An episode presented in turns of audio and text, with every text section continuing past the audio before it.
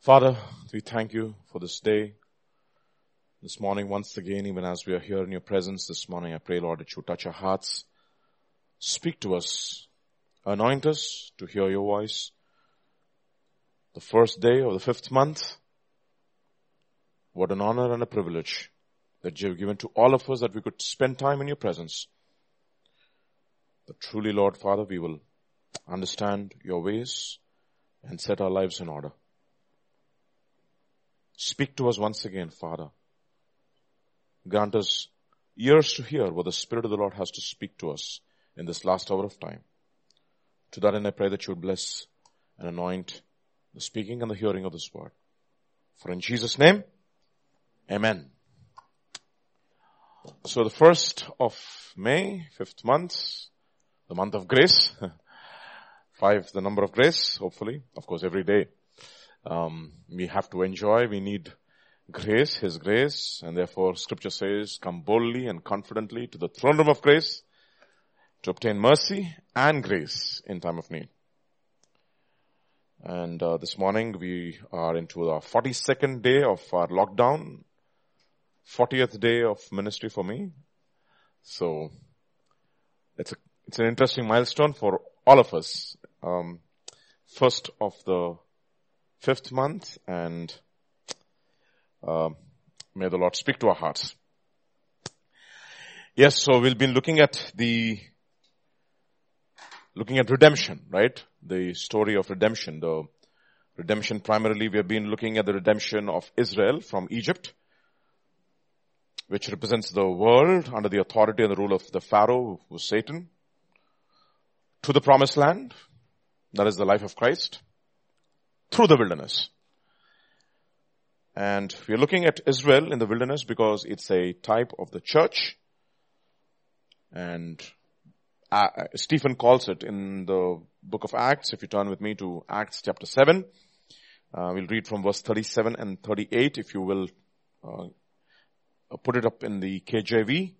Acts chapter 7 and verse 37 and 38 in the KJV. This is what it says. Then this is that Moses which said unto the children of Israel, a prophet shall the Lord your God raise up unto you and for your brethren like unto me. Him shall you hear or ye hear.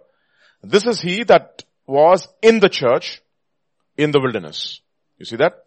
Uh, the congregation of the children of Israel in the wilderness is called the church. The called out assembly. They're a, they're a type of the church in the wilderness with the angel of the Lord, which spake to the, spake to him in the mount of, in the Mount Sinai and with our fathers who received the lively oracles to give unto us. We would possibly, maybe, uh, if God gives us the opportunity to study scripture even more in the coming days, we'll probably look at this entire chapter.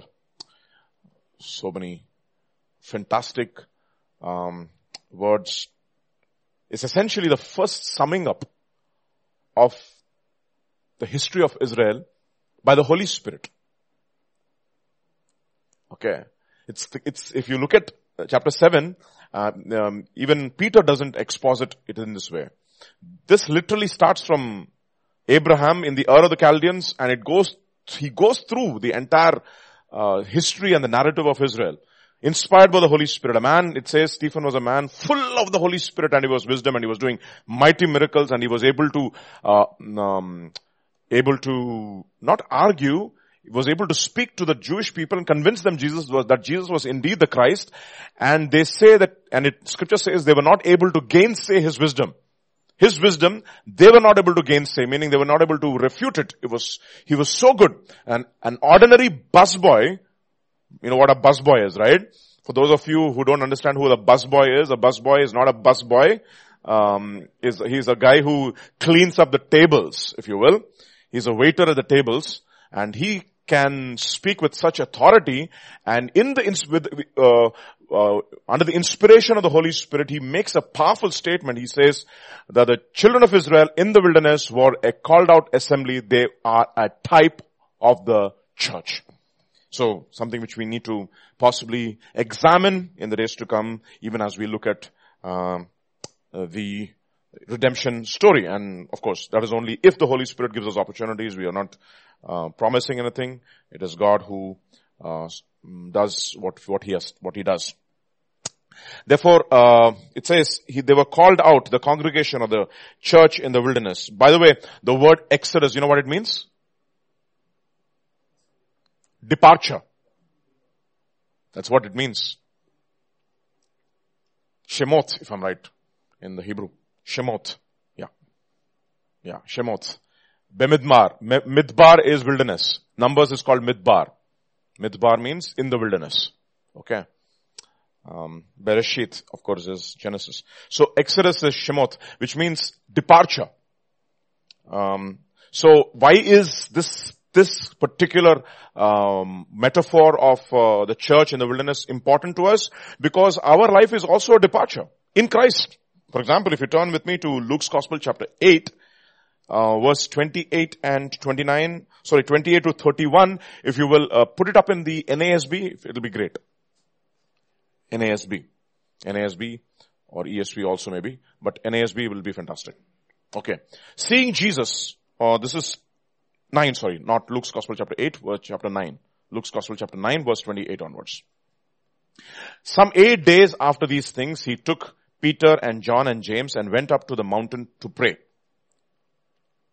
And while he was praying, the appearance of his face became different and his clothing became white and gleaming. And behold, two men were talking with him and they were Moses and Elijah, signifying the law and the prophets, who appearing in glory were speaking of his departure. Um, the other, actually the original Greek translation is his exodus. In Telugu it, uses the word nirgamanam. ఆయన నిర్గమనం గురించి మాట్లాడారంట నిర్గమనం means from which we get the word నిర్గమ కాండం which essentially means exodus so they talked about the exodus of Jesus that he was about to what? Accomplish in Jerusalem. He was about to, it's not just uh, talking about his death. Nobody is going to accomplish death. Right? They're going to accomplish something. He's going to accomplish a departure. He's going to uh, accomplish the exodus of who? Of all of us who will be in Christ Jesus one day and in Christ Jesus will be, will be departing, if you will, spiritually from this world, from the power of Satan, from the influences of the, of the kingdom of darkness into, into his light. That is the reason why Colossians will say, he translated us. That's a beautiful word, translated literally, made us depart from the kingdom of darkness into the kingdom of his dear son, the, the kingdom of his son which is in light. Okay. So, so that is the reason why we're studying the redemption story. Why are we giving so much of importance to Exodus? Is because it is our life too. And eventually, uh, Pastor on Sunday is going to talk about um, sin, iniquity, and transgression. And uh, when, the, when we heard the first time that particular message, we were actually doing a series on Exodus. Okay, so it's gonna it's gonna come. I don't know if you guys were there. I'm sure you know you guys were not there. So that we were doing a series on Exodus, and that kind of is a uh, is what I was also thinking uh, through the last one several days. So our exodus from the world system to Christ into his kingdom. But there's a warning, right? It says, 1 Corinthians chapter 10. Yeah, you can give it to me. Don't worry. Thank you. Thank you very much.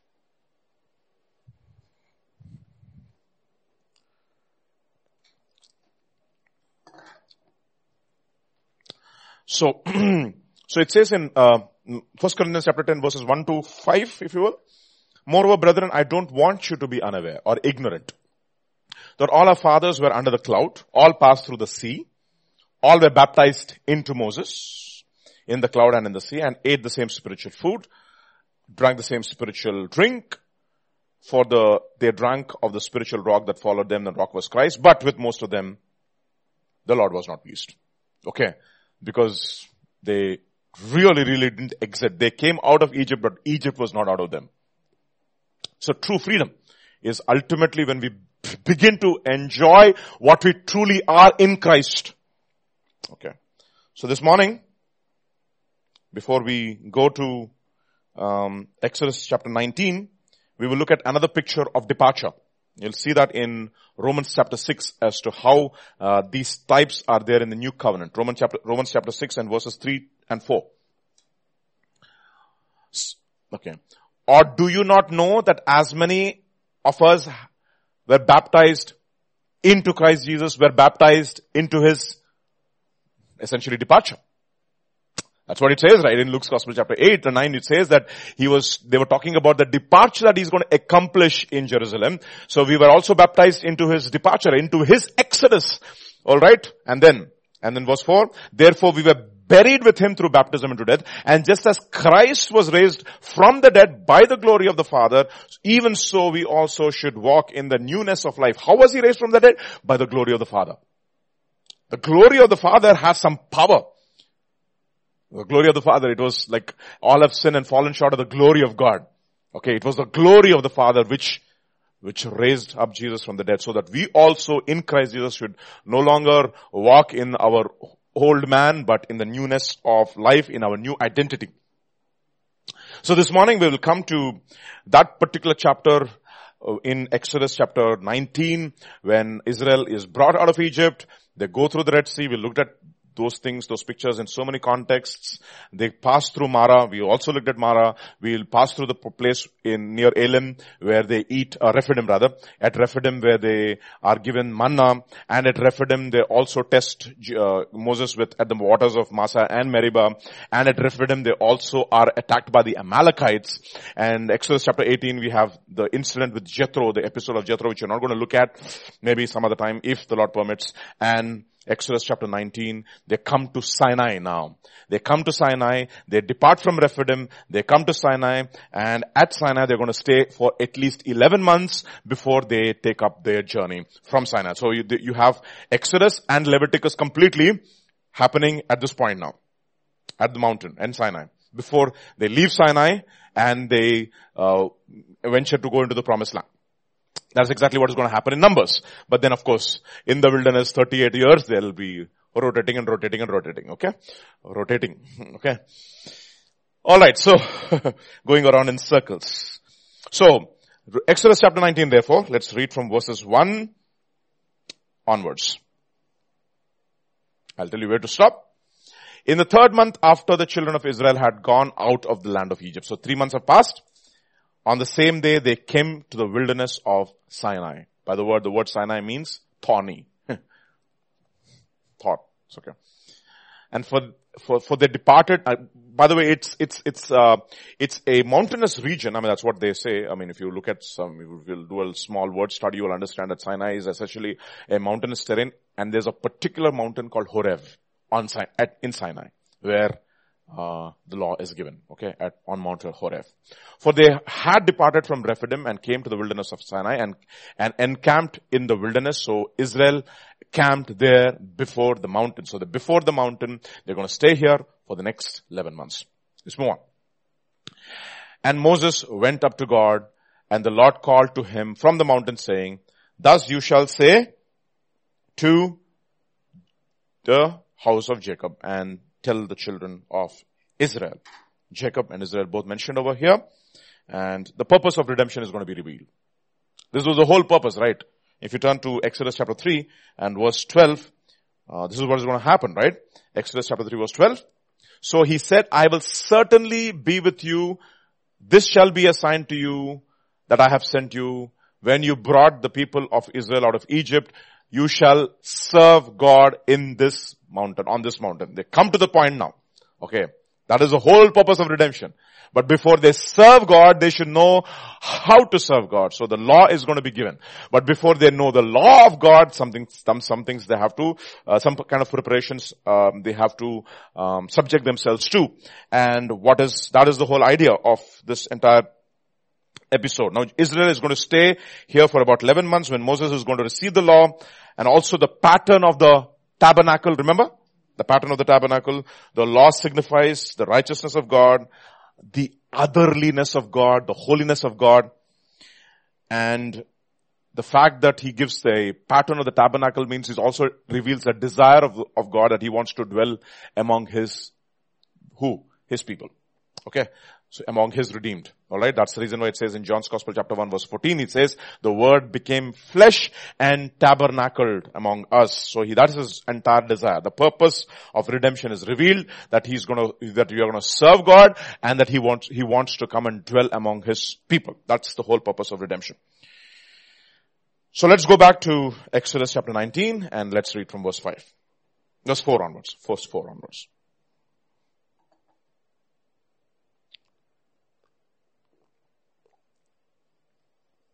It says, you have seen what I did to the Egyptians and I, and how I bore you on eagle's wings and brought you to myself. Powerful pictures, okay? Just keep these things in mind. Eagle's wings brought you to myself. Now therefore, if you will indeed obey my voice and keep my covenant, then you shall be to me a special treasure to me above all people, for all the earth is mine. And verse 6, you shall be to me a kingdom of priests and a holy nation. These are the words you shall speak to the children of Israel. First, what is he going to do? He is going to reveal to them their new identity. What is that? Tell them about their new identity. First he says, you are a special treasure to me. What is it? Special treasure. You're not a better treasure. You're a Ah, special treasure. I forsook among all the nations, I chose you to myself. Why? And sometimes, no, and uh, when first, a lot of people when they go to, for a wedding, you'll hear a lot of chat, chat, chat, chat. Especially among the older folk. ఏం చూశాడు రావిడు దీనిలో What is what did this fellow see in this girl? Openly. Openly. Okay. And that is from the boy's side. And you go to the girl side, exactly the same thing. అరే వీడికి ఏంటి వీడితో ఎంత special అంటే what is so special about this fellow look at our girl she so beautiful and this fellow looks like one what ever So the, the descriptions are very, very interesting, no? The same thing happens with the boy side and the girl side and especially among the older folk. What did this fellow say? Not all, but spiritual older people have spiritual discussions and the older people generally have different discussions. And also among the friends, I don't know, I'm not sure. But generally, you go to any wedding, this is what they'll say. See, the boy did not choose the girl because she was a better girl. Or maybe she was. I don't know the bets that he could get. We don't know. We don't know how earthly marriages take place. But Jesus is telling, God is telling, I have forsaken everybody and I chose you not because you are better, but you are special.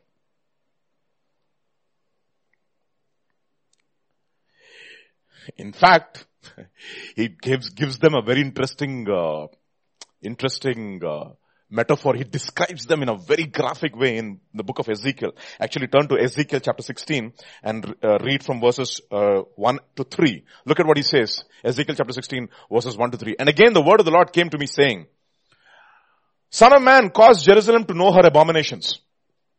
What are that? And say to her, Thus says the Lord God to Jerusalem, your birth and your nativity are from the land of Canaan. Your father was an Amorite and your mother was a Hittite.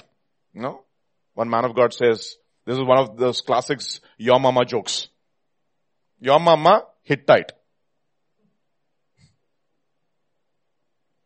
Okay. Father is what? Amorite. What is Amorite? A sayer, a slanderer. Hittite means you are under the bondage of fear. Whatever, what were you? In other words, you are literally the son of the devil, basically, in the land of Canaan. I chose you. It's, it's a picture graphic. It's a, it's a type of all of us. So what did God see in us? Nothing. Your mama Hittite. that, that's, that's exactly what he's saying. Your mother was a Hittite. Your father is an Amorite. Didn't see anything which is good in you that, that I should, that should, I should be attracted toward you. So don't have, just because I call you, you're special to me, it's not because you're better than the others. So he's gonna explain to them their identity. Deuteronomy chapter 7. Verses 6 onwards. Look at what it says. For you are a holy people, people to the Lord, your God. The Lord your God has chosen you to be a people for himself, a special treasure above all the peoples on the face of the earth.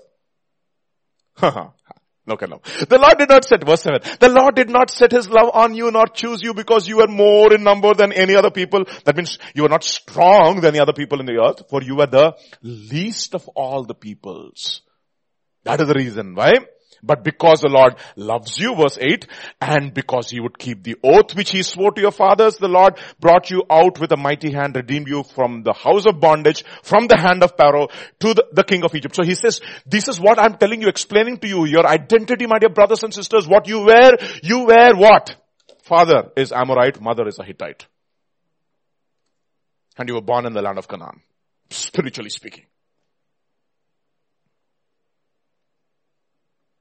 You see? Very important for us to understand. So he's gonna, he's gonna literally, that's the reason why he says not many noble are called, not many mighty are called. To see your calling your brethren, God has chosen the what things of the world, the foolish things of the world to confound the wise, the base things.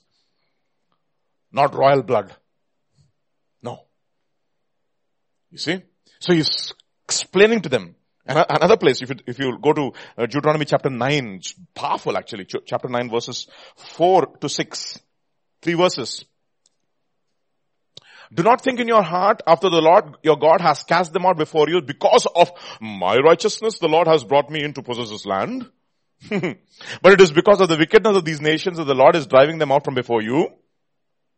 It is not because of your righteousness or the uprightness of your heart that you go in to possess their land, but because of the wickedness of these nations that the Lord your God drives them out from before you, that, that he may fulfill the word which he gave, which he swore to your fathers, to Abraham, to Isaac, and to Jacob. Verse 6, therefore understand that the Lord your God is not giving you this good land to possess because of your righteousness, for you are a, ah, stiff-necked, rebellious people. Bent upon our ways, are we not? Hmm? So don't ever think, father is an Amorite. Ah, every time you think about it, spiritually speaking, where, where was I born? In Canaan. You know what Canaan means? Merchandise. The world system. Babylon. Tra- which traffics in souls. That's what I was a part of, if you will. And who was my father? An Amorite, a slanderer. And I was also a slanderer because I had his nature. And that's exactly what he tells the, the, the, tells the Pharisees as well as the people who come to, to his baptism. You know what John says? You are a generation of what? Vipers. Everybody. Don't say that you are Abraham's child or you are all a generation of vipers. Bring forth fruit worthy of repentance. So understand where your identity is. And then finally another place, Deuteronomy chapter 8 verses 17 to 19. Three verses again. All threes. Then you say in your heart, my power and the might of my hand have gained me this wealth. 8 verse 17 to 19. And you shall remember the Lord your God, for it is He who gives you power to get wealth, that He may establish His covenant which He swore to your father as it is, as it is this day. Then it shall be if you by any means forget the Lord your God and follow other gods and serve them and worship them, I testify you this day that you shall surely, what? Perish, you'll die. So don't ever think that you are any special. First of all, you are a special treasure. It's like, you know, what did I go, what did the Lord see in me? Nothing. But Jacob I loved. Esau I hated. Simple. I will have mercy upon whom I will have mercy and I will harden whomever I will harden. So he had mercy upon you. He brought you out and therefore we pray for other people's, for, for other people as well that they will also find what? Mercy. Amen. So the first, he's describing their identity. Second, he's going to talk about, let's, let's go back to, uh, Exodus chapter, uh, 19 and verse 5 and 6. Uh, 6, 6. Yeah. Special treasure to me. You shall be to me a kingdom of priests and a holy nation. So what, what are you? A royal priesthood in other words, right? Kingdom of priests and a holy nation. Holy nation. What is missing? Chosen generation is missing. In First Peter, we'll, we'll talk about you are a chosen generation, a royal priesthood, a holy nation. What is chosen generation? You have to be born again first in order to re- literally experience this, this, this, these privileges and this new identity. You are a people who are born again. Born again by the word of God and by the spirit of God. That's the first thing. So the identity is described. Second thing he's going to say, how did I bring you? I brought you on eagle's wing. This is very important. Exodus chapter 19 verse 4. Exodus chapter 19 verse 4. You have seen what I did to the Egyptians and how I bore you on eagle's wings and brought you to myself. How did I, how did I bring you? I brought you on eagle's wings. What is this essentially? An appeal to maturity. What is it? How do I know it? First, describing the identity. First thing. Second thing, appeal to maturity. You see this metaphor or this is, or this, or this analogy of eagle's wings more clearly described in Deuteronomy chapter 32 verses 10 onwards. Deuteronomy chapter 32 verse 10, 10 to 12, three verses. All three, three today, okay? All three, three verses. I'll give, give you a description. I found him in a desert land and in the wasteland, a howling wilderness, wilderness. He encircled, he found him in a desert land, in the wasteland, in a howling wilderness. He encircled them. He instructed them. He kept them as the apple of the, of the, of his eye. Encircled, go back. Okay, and three things he does. He encircles, he instructs, he keeps. And then, as the apple of his eye.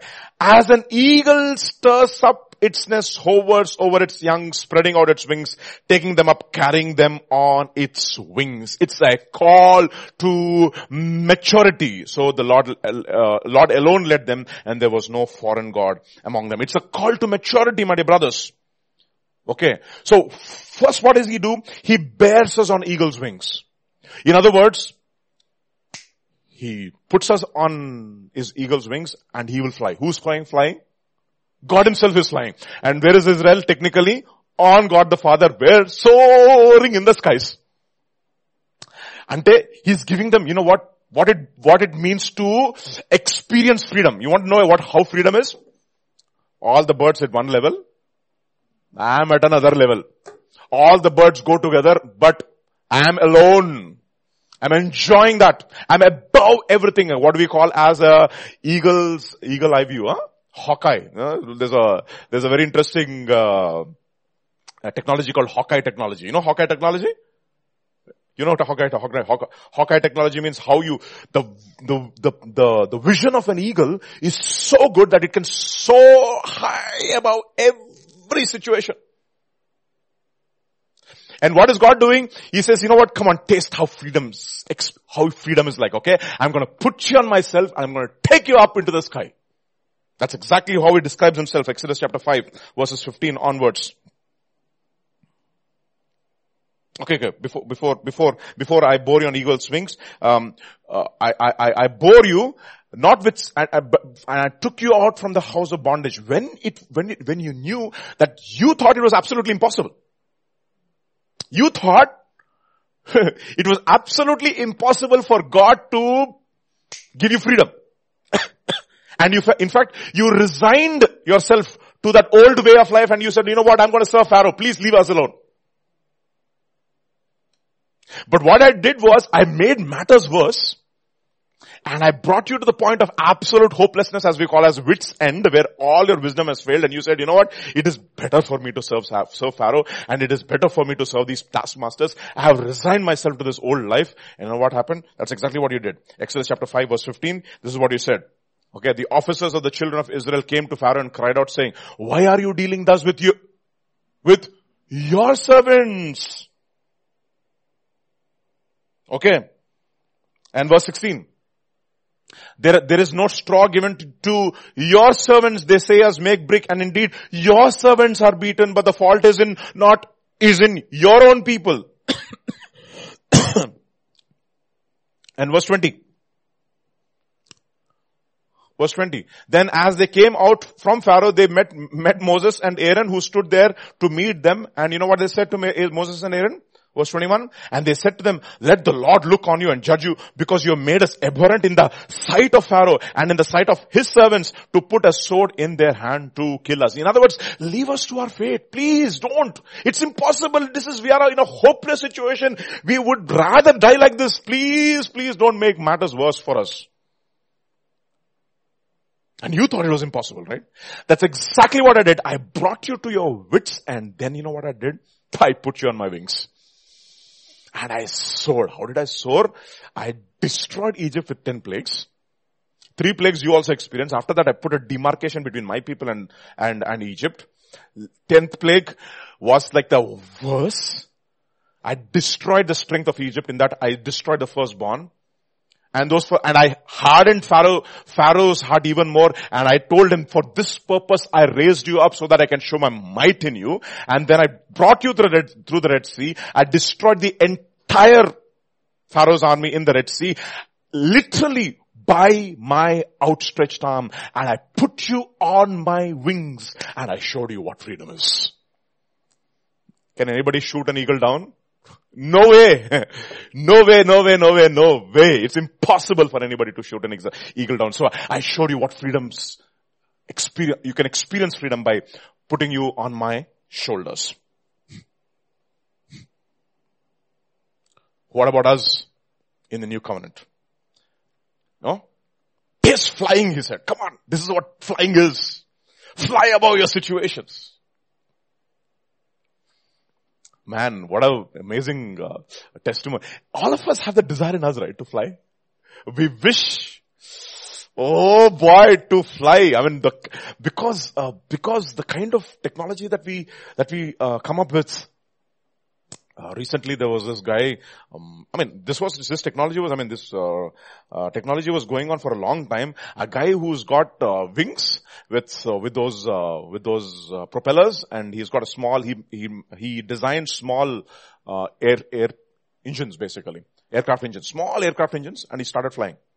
And that is the reason why I get attracted to Iron Man, right? Why Iron Man? Boy! The fellow's got a nuclear reactor, man! Can you imagine his powering his entire suit with a nuclear reactor? Boy, this is it. We want to fly. We want to experience. We, it's there inside each one's consciousness to experience freedom. And you know what God says? I did that for you. I wanted to give you a taste of what it's, what it feels like to fly. I pulled you out of Egypt with an outstretched arm with mighty signs and wonders and miracles and I gave you a taste of what flying is and then you looked and you came out, you started singing with the tamarind, oh, oh, oh you enjoyed, you started enjoying it, right? Array! Look, egripotu, egripotu, velipenu, asalu. I just enjoyed my flight. That's exactly what God did to us in the new covenant, did he? Not. What did he do in Ephesians chapter 2? Verse 4 onwards. Again, three, three verses, 4, 5 and 6, okay? We'll have 3, 3, 3 today, okay? But God who is rich in mercy because of his great love in which we, which he loved us even when we were dead in our trespasses and when we were resigned to our old way of life and he said, there is no hope for us. What did he do? He made us alive together with Christ by grace you have been saved. And verse 6, and raised us up together and made us sit together in the heavenly places in Christ. He also gave us a taste of what it means to fly. क्या बात remember your first time when you got saved your your feeling was almost like this. You're, you're as if you're in cloud nine only. If there if there's no cloud seven, there is no seventh heaven, cloud nine is fine. Okay, cloud nine. Hurry this lightness. The burden is lifted up. But whenever the burden is lifted up, you start flying immediately, right? That's exactly what happens. Why does, why does helium fly? Because it is less, it has got lesser weight than the atmospheric, uh, atmospheric air. And therefore it's got this upward thrust and it keeps flying. Like Larry Walters, the mad fellow. Hmm? We all want to fly. I mean, he, we also flew in Jesus, in spiritually. He's talking about spiritually. Okay, that is one thing. But the eagle doesn't want its babies to always stay on its shoulders, right? They, she wants her to teach the children to fly. That is what is calling a call to what? Maturity. Your new identity. You are no longer a chicken baba. You are an, you are an eagle. Don't put your head down like that. You are an eagle. And now I want to teach you to fly. You know how a, how a eagle teaches her children to fly? That's exactly what Deuteronomy chapter uh, 32 verses 9 onwards will describe. 10 onwards, sorry, 10 onwards.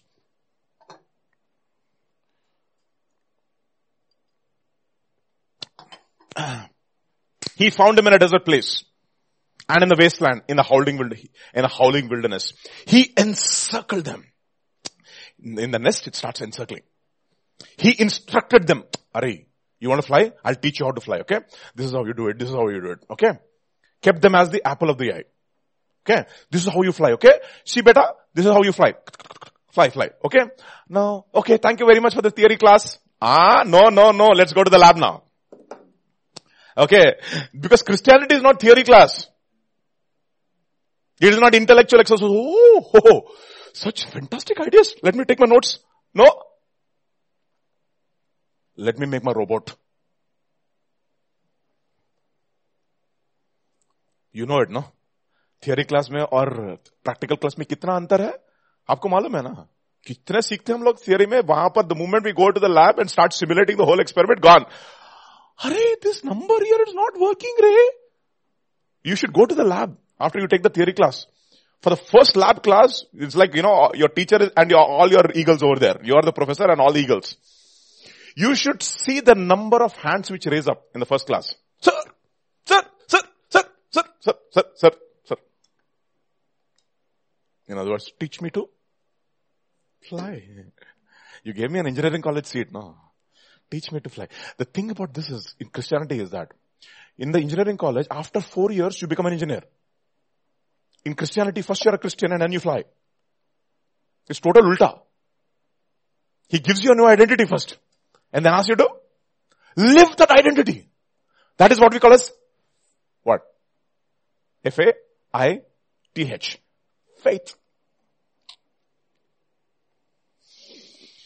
Now what I want you to do is to teach you to fly. Begin to enjoy your freedom. You are a new creation in Christ. You are an eagle. Old has passed away. Everything has become new. If the sun sets you free, you're free indeed.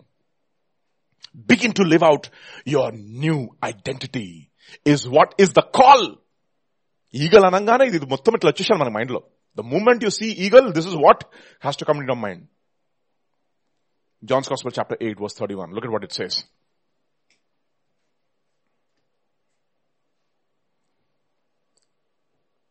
Then Jesus said to those Jews who believed him, if you abide in my word, you are my disciples indeed.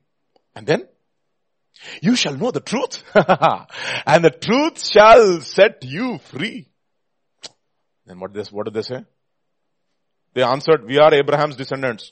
You have never been in bondage to anyone. How can you say you will make, will, you will be made free? And then he says, Jesus answered, most assuredly I say to you, whoever commits sin is a slave to sin and a slave does not abide in the house forever. Who abides? Son. And then verse 36. Therefore, if the Son makes you free, you are free indeed. And what does the Son have, Son uh, done to you? He has released you. He has redeemed you. He has put you in His own wings. That is exactly what the departure that He accomplished in Jerusalem. That's what He said. No, oh, Jerusalem, Jerusalem. I wanted to gather you as a hen gathers her chicks, but you would not have it. You would not recognize this time of your visitation. And indeed, your life, your house is left unto you desolate and I will not come until you cry out to me, blessed is the one who comes in the name of the Lord. Therefore, if the Son makes you free, you shall be free indeed. In other words, you are no longer a slave to sin, my dear brothers, he's saying. You're no longer a slave to sin. Do you know that? You don't have to sin. You have a new identity. Now you are no longer under law, but under grace. You have the power to overcome sin. Therefore fly. Enjoy your freedom. Romans chapter 8, verses 14 and 15. For as many as are led by the Spirit of God, these are the sons of God. For you do not receive the spirit of bondage again to fear, but you receive the spirit of adoption by whom we cry out what? Abba Father. What is this, Baba? You know what the, what, you know what the, what the uh, eagle does? You go back to Deuteronomy chapter, uh, 32 and verse 10. He found him in a desert land, in the wasteland, in a howling wilderness. He encircled him. He instructed him. He kept him as the apple of the eye. And then next verse. Look at the next verse. Verse 10. Verse 11. As an eagle stirs up the net. In other words, no, all the eagles are in the nest. Oh, thank you mama for the class. Everybody's clapping with their feathers like this. Oh, very nice class. Oh, that's how you fly, is it? Yeah. Uh, no. Let's get to business, okay? What are you going to do, mama? I'm going to throw you down. That's exactly what he's doing. He's going to stir up the nest so all the eagle, eaglets or whatever you want to call them, eaglets? Okay, I don't know, eaglets, okay. Eaglets, huh? Okay. All the eaglets now will fall out of the nest and start flapping their wings and they'll go down, nose down, down. Mama, mama, no, mama, I don't want to do it, mama, no, mama, no, mama, I'll fall, mama, I'll fall, mama get out of the nest and fly. No, no, no, no, no, no. No. Fly. No. Throws those fellows down. And you know, they'll start flapping their wings. They'll come down. And you know what the, what the mother does? It's there waiting down near the ground. And the moment they almost hit the ground, he comes and spreads the wings like that. They all fall on the mother again and slowly it takes it back to nest. Mama, I can't do it. Mama, I'll fall. Don't worry. Fall.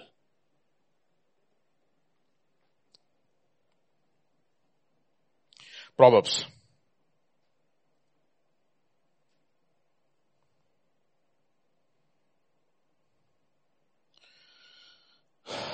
Chapter 24 and verse 16. For a righteous man, actually because it's for, no? We'll read the previous verse. 15 and 14. Do not lie in wait, O wicked man, against the dwelling of the righteous. Do not plunder his resting place. For a righteous man may fall seven times and rise again. But the wicked shall fall by calamity. You know what is going to happen? You may fall. You're trying to flap your wings. You're trying to live by faith. And you don't have the strength. You're saying, Jesus, I'm falling. Don't worry. I'm there, right there. No condemnation. Now why? Dread. That's what the songwriter will say. No condemnation. Now I dread Jesus and all in him is mine. Alive in him my living head and clothed in righteousness divine. Bold I approach the eternal throne. Why do I have the boldness to enter into the eternal throne? Because Christ, my elder brother, after Jesus has, God has accepted me as his son, Christ, my elder brother, is seated at the right hand of the Father forever making intercession for me. When I fall, I will arise. Micah chapter 7. Verse 8, 9, I think. Micah chapter 7 verse 8, 9. Oh yeah, exactly. Do not rejoice over me, my enemy. When I fall, I will rise. So what does the eagle do? It stirs up all its eagles, eaglets and they start falling. And they're trying to flap its wings. And they're saying, we are falling Jesus. Don't worry, I'm there down, right there down. You don't, you don't see me.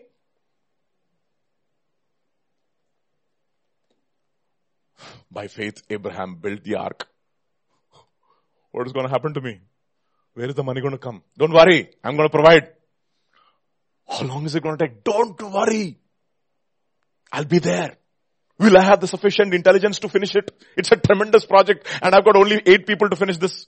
Massive project. Don't worry, I'm there. What if I fail? Don't worry, I'm there. You just follow my instructions one by one by one. What if I mess up? Don't worry, I'll correct you. You are no longer a slave. You are my son. Don't forget your identity. You are my son. Can it, can I, can that identity change? Can uh, Abigail say, you know what? My daddy, will he feed me? Month, month number five? Five months over, four months over, I don't know what's going to happen this month. What will happen? No, no, no, no, no. Just imagine that. I got you covered.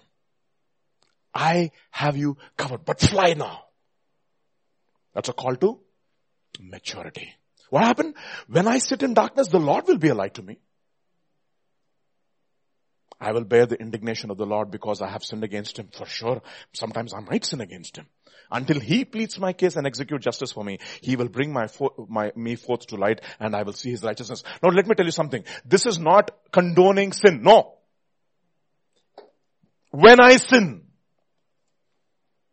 I want to overcome sin. That's the reason, that's the reason why he says, uh, if you turn with me to 1 John chapter 3, two, two translations, both are the same. Renderings are dangerous, but sometimes 1 John chapter 3, just give me a minute, I'll just find that verse for you. 1 John chapter 3, whoever is born of God. If you can find out that for me, please. Yeah, chapter, uh, uh, hmm? 3 and verse? 3, 9, yeah. Uh, yeah, this is KJV, right? Whoever has been born of God does not sin for his seed remains in him and he cannot sin because he has been born of God. Now 1 John chapter 2, chapter 1 and verse 7.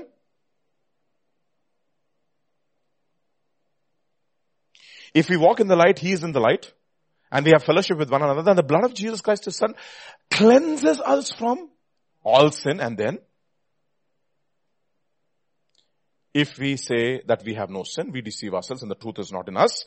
But if we confess our sins, He is faithful and just. So, a guy who is born of God cannot sin. That is your new identity. But if at all you fail, you confess and repent. You don't want to. But if you, if you want to sin, then I don't, can't help you. But if you have a deep desire inside of you and you, you can never be comfortable in your sin, when you confess your sins, He is faithful and just to forgive us our sins and to cleanse us from all our unrighteousness. Notice the difference between sin and sins. Sin is talking about the power. He cleanses us from all sin is the power of sin. Sins are which we are committing. He's to forgive us slowly, slowly, slowly. And if you go back to first chapter, first John chapter 3 and verse uh, 9 in the ESV, if you please, ESV or NASB. NASB is good. NASB is a good translation to look at. Yeah. No one who is born of God practices sin because his seed abides in him and he cannot sin because he is born of God. Maybe ESV. ESV also is good. No one born of God makes the practice of sinning.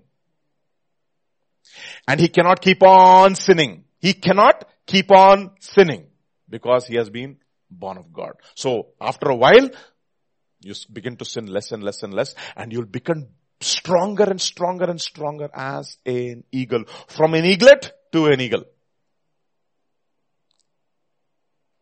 But not many take this call seriously, isn't it?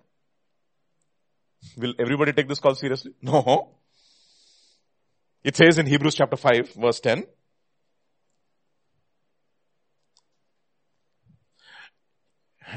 called us, called by God as high priest according to the order of Melchizedek. Now think about it. Called by God as a high priest according to the order of Melchizedek, of whom we have much to say, uh, hard to explain. Now tell me something. What does Melchizedek stand for? Is a symbol of what? What kind of a priesthood?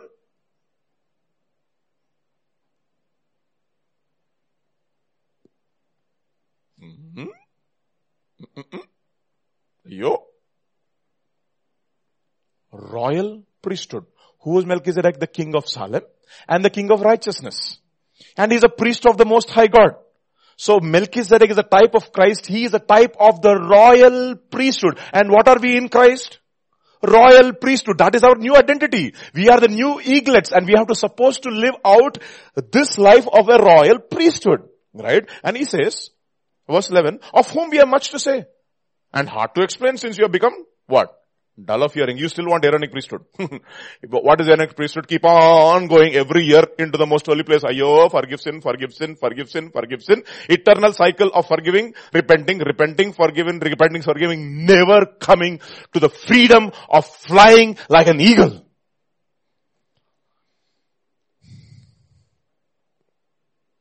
Dull of what? Hearing.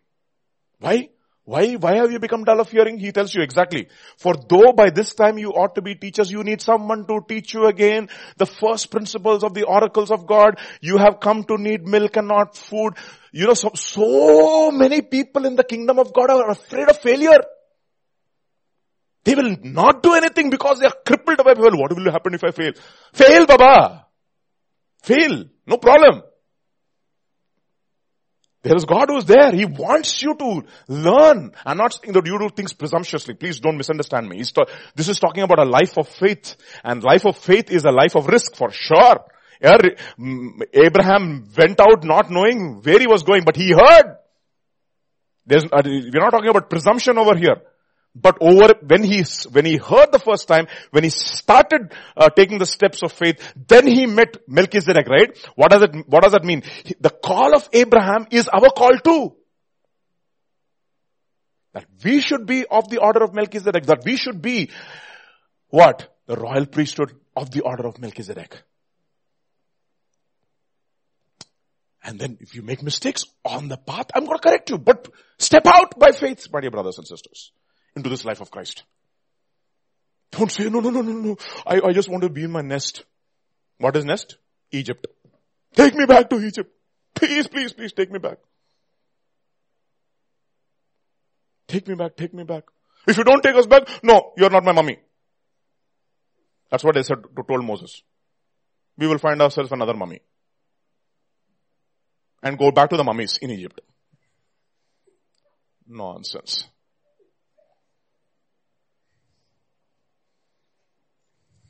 This, this is our life. Fly? No, mummy. I think the movies are made after this only.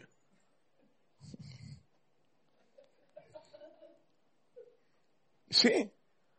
This is, this is exactly how we are. And God says, step out. Step out. Step out and exercise what you are in Christ. Overcome sin.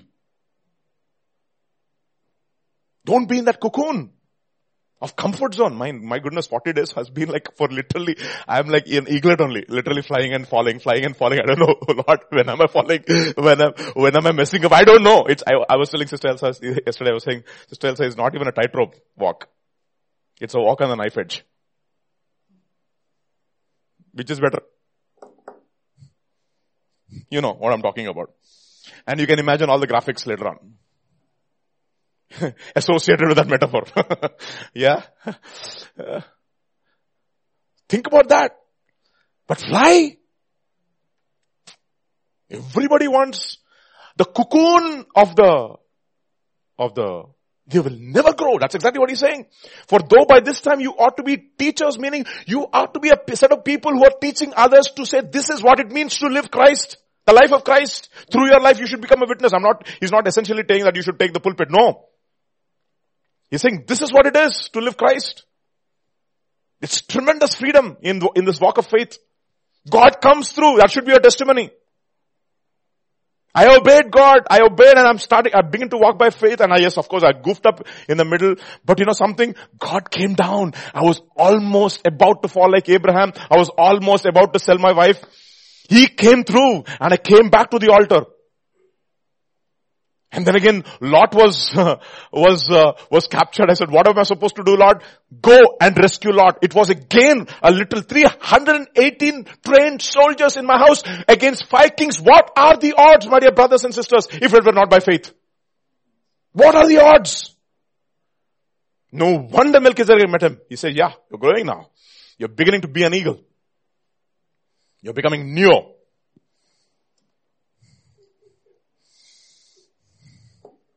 What is he doing? He's beginning to believe. oh, we like all those things, right? My name is not Anderson. My name is Neo. Oh, really? Uh-huh. Neo means new, by the way. It's all copied from the Bible. I told you, without the Bible, no new only. No matrix. Think about this. What has God called us to be? Eagles. Called to maturity. And what is he doing? You need someone to teach you again the first principles and, and Abraham was getting scared. His heart is beating against the chest. Boy, I just made it, Baba. I was about to fall somehow. 318 addi margudi kottesna nenu. You know, we say that in Telugu, no? Addi margudi chakka chala gaya wo. Six, six ho gaya and then Jesus comes to him in Abraham in Genesis chapter 15 he says Abraham Abraham Abraham I am your shield. I am your exceedingly great reward. What is the use, Lord? I don't know. Come here, come here. You come here, you fella. You are an eagle ray nutcase. Come here. Look at the sky. Look at the sky. Fly. Fly. For though by this time you ought to be teachers, you need someone to teach you again the first principles of the oracles of God. And you come to need of milk and not solid food. Over and over, same problem. Long time back, the same sin. Seven years back, the same sin. Eleven years back, the same sin. Twelve years back, the same sin. Ayyo, ennada macha. New sins. like Ram Gopal Varma. Did you learn from your mistakes? He says no. I will make new mistakes. He says. At least make new mistakes, Baba. Same old mistakes. Okay. Therefore, practice what? Righteousness. There's a life of a life and it has to be consistent. For example, just giving examples, okay? Let us say you want to test God with your giving. You want to give more and you pray about it and say, Lord, yes, I don't want to become an emotional giver, Lord. Okay. But I want to consistently give more. Let's say. Start giving. Go step out by faith and give a little more one year, one month. Stretch it a little more. Stretch it a little more and you'll see. Maybe at the end of the month you'll have almost, what happened God? Did I do it presumptuously? Don't worry. I'll cover you. I'll cover you. But let it become a consistent practice. 1 John chapter 3. Verse 7 onwards. I like this, the way it starts off, no? Little children, ayo, eaglets, how long will you be eaglets? Let no one deceive you, eaglet. He who practices righteousness is righteous, just as he is righteous. He hovered you in the wilderness. He instructed you. He kept you as the apple of your eye and as an eagle stirs up its nest. He started stirring you up now. First, explains the new identity and he calls him to maturity. And then it goes on. Verse 8. 8 onwards. He who sins is of the devil. For the devil has sinned from the beginning. That means your mother, your father was an Amorite, your mama Hittite. Very, very clear. Once upon a time. And you were in the land of the Canaanite. In the land of the Canaanite, mother Amorite, father Hittite, whatever. Exchange. Don't worry. Huh? For this purpose the son of man was, son of God was manifested that he might destroy the works of the devil. Whoever has been born of God does not sin, for his seed remains in him. He cannot sin because he's been born of God. And then next go on, next go on. Don't worry. In this the children of God and the children of devil manifest. Whoever does not practice righteousness is not of God, nor is he who does not love his brother. Okay? You understand? There's a practicing of righteousness. Practice and practice. Oh, you're Laxman Baba. Why are you Laxman? That, that guy is on the nets for almost what, eight hours in a day continuously. Eight hours. No wonder he can st- sit in that, uh, stand in that test stadium for, uh, for two days at a stretch. Why do you think he's got two days, uh, two days stamina? Because he's in, he's been in the nets for eight hours continuously for, for weeks and weeks and weeks they say about Cheteshwar Pujara that once he goes into the goes into the stadium, he actually he can have breakfast, lunch, and dinner over there. Literally, he will not give his wicket. Period. No, First you kill me and then you take my wicket. Simple. Tishta Basically, he tishta He'll come and sit there and you have to break your head to take his wicket because he's going to practice and practiced and practiced and practice not to give up. What do we have in, our, in, the, in, in, the, in, the, in the kingdom of God? Absolute spineless believers who once trouble gone. What is that one trouble? Oh, my home is far away from the church. Can I find a new church over here, please? I pay. Finish. Commitment over. Commitment gaya, commitment gaya, tail lene, in other words. So practice. You know why? You're making it a part of your muscle memory, spiritual muscle memory. Like Rafa. You see that? All the great tennis players and athletes, you know what they're scared of? Injuries. You know why they're scared of injuries? Because they have practiced and practiced and the muscle has a particular memory. It involuntarily hits one shot. And once they get injured and their muscles are gone, they're scared to again come back to their original position. It's going to take a lot of time and training. Okay, now the greatest muscle we have in our mind, in our bodies is mind, brain. Exercise this follow.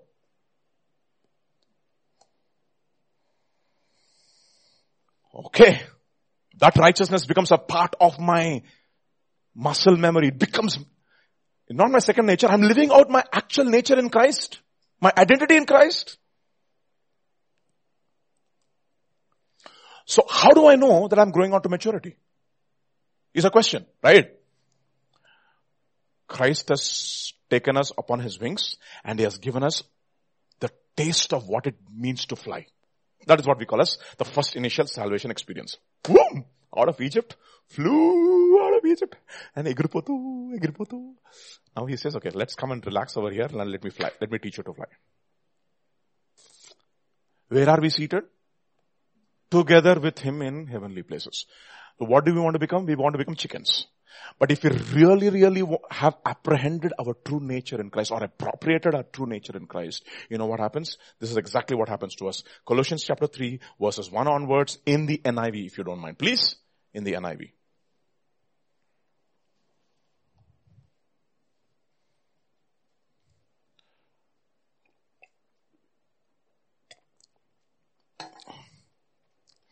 Since then you have been raised with Christ, set your hearts where? On things above, where Christ is seated at the right hand of God. That means what? You are an eagle, don't forget that. Your heart and your mind, priorities, all heavenly priorities. And then, hearts on things above, set your minds, your hearts and your minds not on earthly things, for you have died and your life is now hidden with God in Christ. Understand this new identity. If you have become mature, this is exactly what is going to happen. Your heart and your mind is not here at all. It's not in the world. Your priorities are not in the world. The way you spend your money is not for the world. The way you spend your time is not for the world. Even if you are working in a company, you know what you want to do? You'll be like David. You'll be like a layman who's going to finish all your work on time and come back and spend time in the presence of the Lord and be engaged in the work of the Lord. In fact, when you're going to office, you are doing the work of the Lord, by the way. The way you work, boy, the blessing of God will follow you into the work and people's life will be touched if you believe. You know why? Because you're no longer concentrating here. You know your identity in Christ. Oh Lord, I don't have the intelligence to do it. You don't know, don't you know that you have the mind of Christ? Oh Lord, I don't have the strength to finish this task. Oh, don't you know that I've given you all things pertaining to life and godliness? That's what it says in First Peter chapter 4, right? He, he, does, he not, does he not say, he who speaks, let him speak the, or, as the oracles of God, and he who ministers, let him minister in the strength that God provides, or in the ability that God provides, so that in all things, what? So if, if your aim and your objective is that through your work, Christ will be glorified, who's going to give you the strength? That did Daniel not say, it was God who gives the interpretation. Did he not say that? And it says, God gave Shadrach, Meshach and Abednego intelligence to understand all these technical matters in, in Babylon. And God gave something extra to Babylon, to, to Daniel because God is not a respecter of persons. Because Daniel took the first stand naturally. He took the first step. And therefore God has to honor him. Those who honor me, I will honor. And so what does God give him? God gives him an extra ability to understand dreams and visions. That's a spiritual ability. And if you look at every work that you do as a spiritual exercise, even, even though it is panning out in the physical, you know what's going to happen? The blessing of the Lord, the ability of God, the grace of God, everything will start flowing through your life and they will know that God is with you. They will know. Take it as a challenge, my dear brothers all of you study and all of you who work in, in software companies, take it as a challenge and say, Lord, grant me the grace and the intelligence and the, and the ability to bless the company that I'm working in so that Lord, that they will know you that I'm your child and I'm your son. Understand that. Okay. Don't ever forget it. Set your minds on things above. For you died. And then look at what it says, the next verse, verse 4. When Christ who is your life appears, then you shall also appear in glory. Therefore, what you should you do? Put to death, therefore, whatever belongs to your earthly nature, sexual immorality, impurity, lust, etc. We'll come to that later.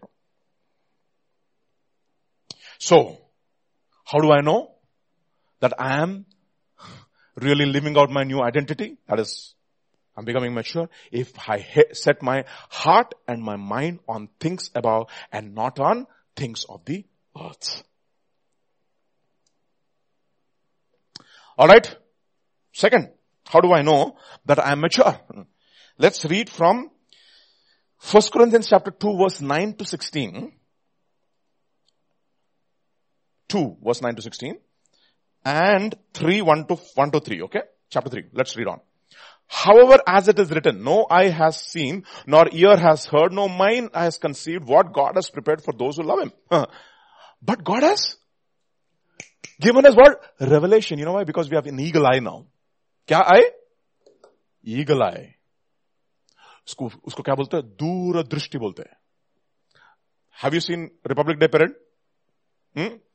There's a presidential vision and there's a helicopter vision. Which one would you prefer? Helicopter. No?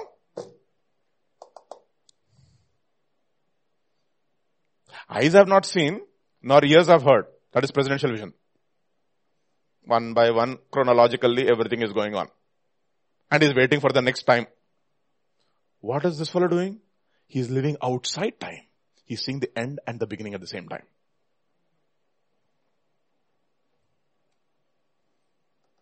And what has God given us? He says, I have not seen, nor ear has heard, nor mind has conceived what God has prepared for those who love Him, but. అక్కడ full stop లేదు కదా నాన్న ఏం కనపడుతుంది మనకి అక్కడ what is what is there this no full stop this no period this a hyphen so this a continuation but God has revealed it to us by His Spirit. And the next goes on, goes on. The Spirit searches all things, even the deep things of God. For who among men knows the thoughts of man except the man's spirit within him? In the same way, no one knows the thoughts of God except the Spirit of God. We have not received the Spirit of this world, but the Spirit who is from God, kya baat hai, that we may understand what God has freely given us and therefore, verse 13, that is what we speak. That is what we, not words taught us by human wisdom. Bah. There are words which are taught by human wisdom. You go to a, you go to triple IT, by the time you finish your engineering, you'll start, you start talking like an engineer. You have the language of an engineer. Right? Or any other university for that matter. But here, you're taught by the Spirit, expressing spiritual truths, not with worldly, worldly words, but by spiritual words. I mean, you should kiss this, by the way.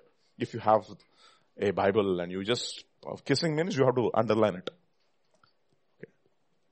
The man without the Spirit does not accept, accept the things that are, that come from the Spirit of God. The man without the Spirit does not accept the things that come from the Spirit of God for they are foolishness to him and he cannot understand them because they are spiritually discerned and then the spiritual man makes judgments about all things, but he himself is not subject to any man's judgment. You know what? the moment you start making judgments spiritually, you can understand the guy in the world, you can understand who's the guy in the spirit, and you can understand who the guy in the world is. But the guy in the world will not be able to understand you. He'll say that this fellow has gone mad, but you'll know exactly that you're not mad, and you're knowing exactly what his final destination is, and your final destination is. అర్థమైక్లే for who has known the mind of the Lord that he may instruct him? But, oh, we will have Gadu. Nana, we will have Gadu, Nana. We have the mind of Christ. And then, chapter 3 verse 1, you know what he says? Brothers, I could not trust you as spiritual, but as worldly, as mere infants in Christ. You are still babies. I gave you milk, not solid food, for you are not ready indeed for it. You are still not ready. You see that? Why? You are still carnal. I can't speak to you spiritual things. Because if I start using spiritual truths and express them in spiritual words, you'll say, ఏం చెప్తున్నాడు అర్థం కాలే it be అక్కడ like I be speaking to a deaf man you know, some, some, sometimes when you read the certain books, right, we, we, we uh, recommend people that when they're new believers, you should ask, come and ask us what books to read. So that I can, according to your spiritual age, I can recommend books to you. Sometimes if I suddenly give you, just now you got born again and if I give you Watchman Nee, you'll be hitting a dead wall, that words will be falling against a dead wall. I mean, one wall, nothing is going inside. All bouncers only. Why? Because you have still haven't grown to that level. That's exactly what he's saying. You still are soulish people, but not spiritual. Why? There is envy, there's strife, the division. That one is Peter, one is Kepha, one is Christ, etc. You're still worldly. Okay? So, second, how do I know I'm maturing? That I can understand and discern spiritual truths. You got it, everybody? Okay. Finally, you are not only able to discern what is spiritual, you are able to discern what is soulish and what is spiritual. Okay. Look at what it says in John's Gospel chapter 6 verse 63. I like that. Beautiful.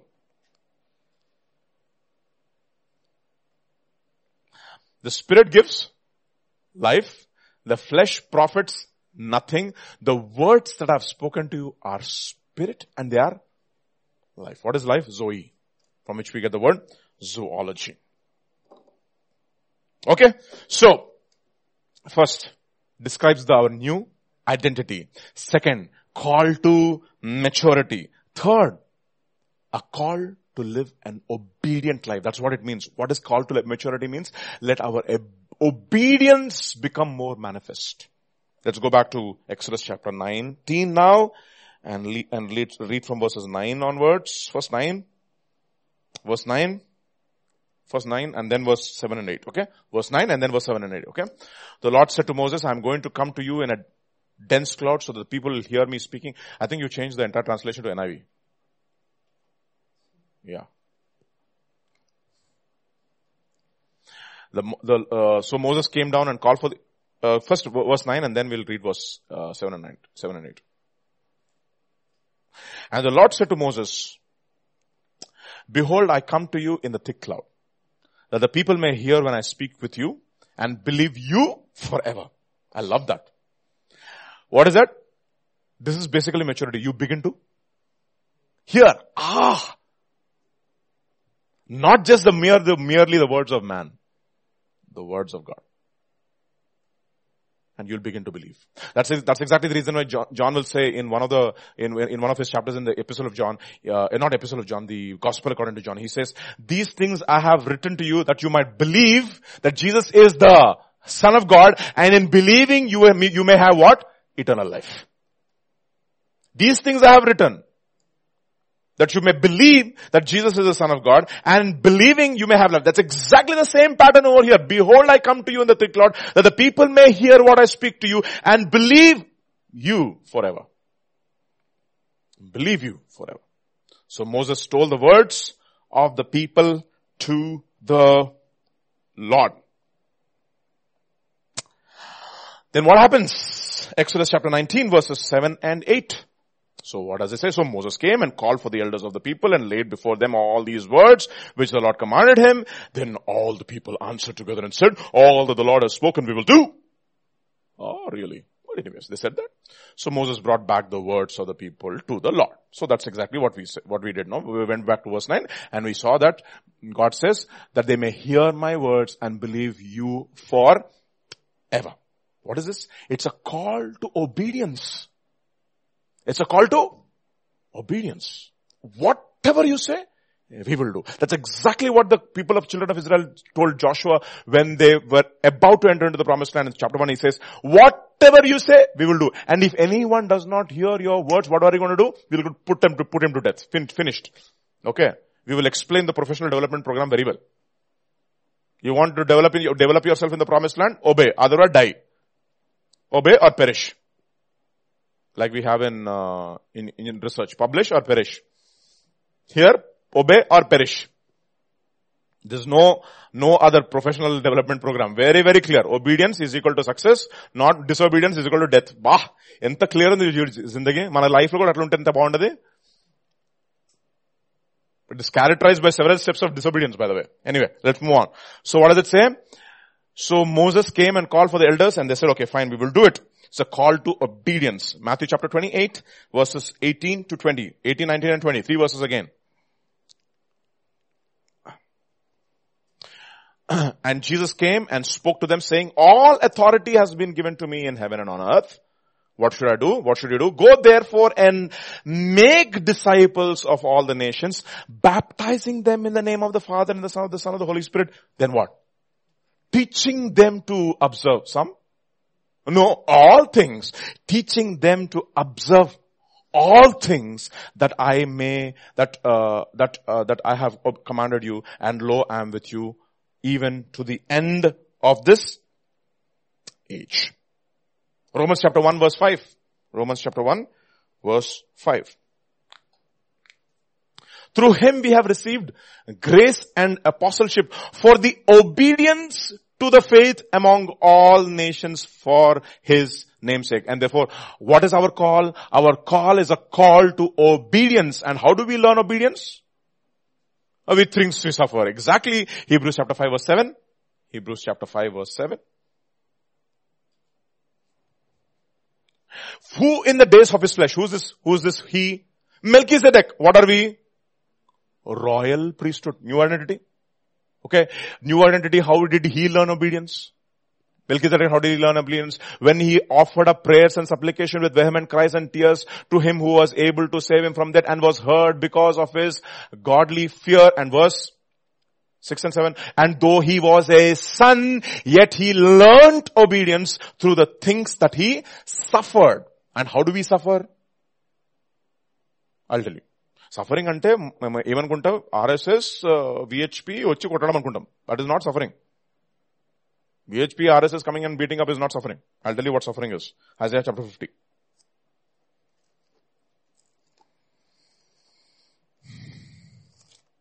Come back to the same thing again and again. We'll come back to it for 250th time in 40 days. What's the big deal? No? Verse 4. And can you put it in the NASB if you don't mind? NASB. So, how do we, yeah, we, we are in uh, NASB. Lovely. I like that NASB. The Lord has given me the tongue of the, go into all the world and make disciples. Ha. So how can Jesus say, go and make disciples if he himself is not a, okay. And what was the call for the disciple called to? Obedience. And how did he learn obedience through the things that he suffered? And what did he suffer and how did he suffer? Look what it says. The Lord has given me the tongue of the disciple or of the disciples that I may know how to sustain the weary one with a word. He awakens me morning by morning. That is where discipleship starts. Suffering ఎక్కడ start అవుతుంది అంటే పొద్దున్నే లేవడంతో start అవుతుంది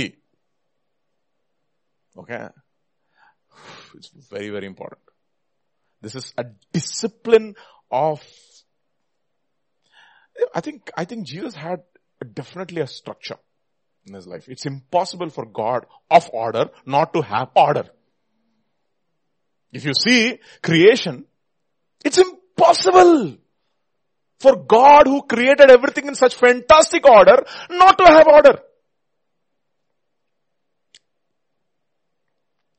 My my goodness sometimes sometimes i feel no we have to so all of us have to learn okay this is no this is no pointing fingers this is something which everyone in the body of christ no matter how much you have matured at whatever level of spiritual walk you are there is still some order that has to come in come, in, come into your life in whatever area And if you are younger in the Lord like us, us we have need more order. What says thou? Yeah. My goodness, we are characterized by disorder.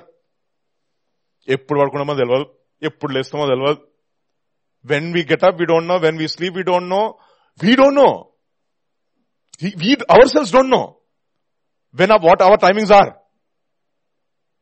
That's the nature. And how is it possible that we can become eagles and fly? It's impossible. That is suffering. Suffering until we all think, oh, we should go to Africa and we'll be uh, hit by one arrow. No, that is not suffering. Getting up early in the morning every day consistently for a period of time is big suffering for many of you. Many of us. Hmm. It's one of the things that I've learned over these 40 year, 40 days, no? Boy, I sleep exactly at one period of time and I get up in the middle, I'm getting up so many times just to ensure that I'm not shooting my time.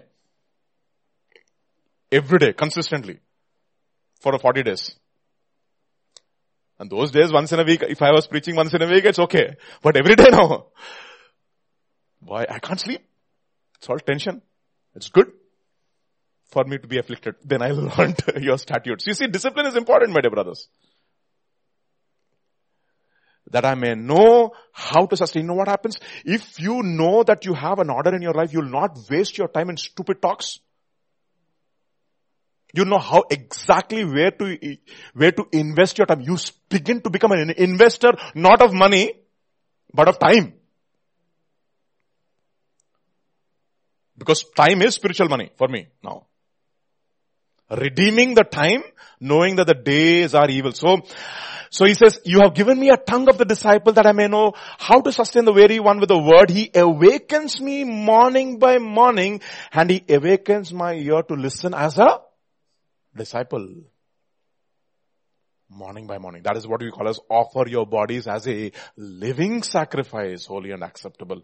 Then he says, the Lord has opened my ear and I was not Ah, disobedient. You see that? A call to obedience? How did, how did the call, how did the call to obedience start up? He awakens me morning by morning, one tap on your shoulder, tap, tap, Vijay get up. What are you gonna do? Roll.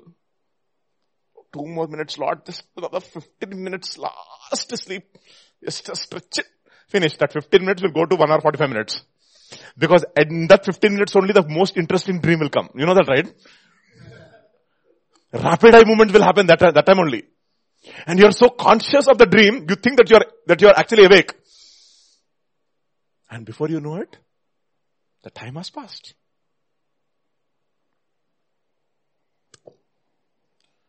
Practical things these are suffering అంటే మనం ఏదో అనుకుంటాం we think suffering బిలోతో ఓ giving our body to be burn అవన్నీ తర్వాత నాన్న that is not suffering. Giving our body to wake up early in the morning is big time suffering for us. We can easily give our body to be burnt, but not get up in the morning. Huh?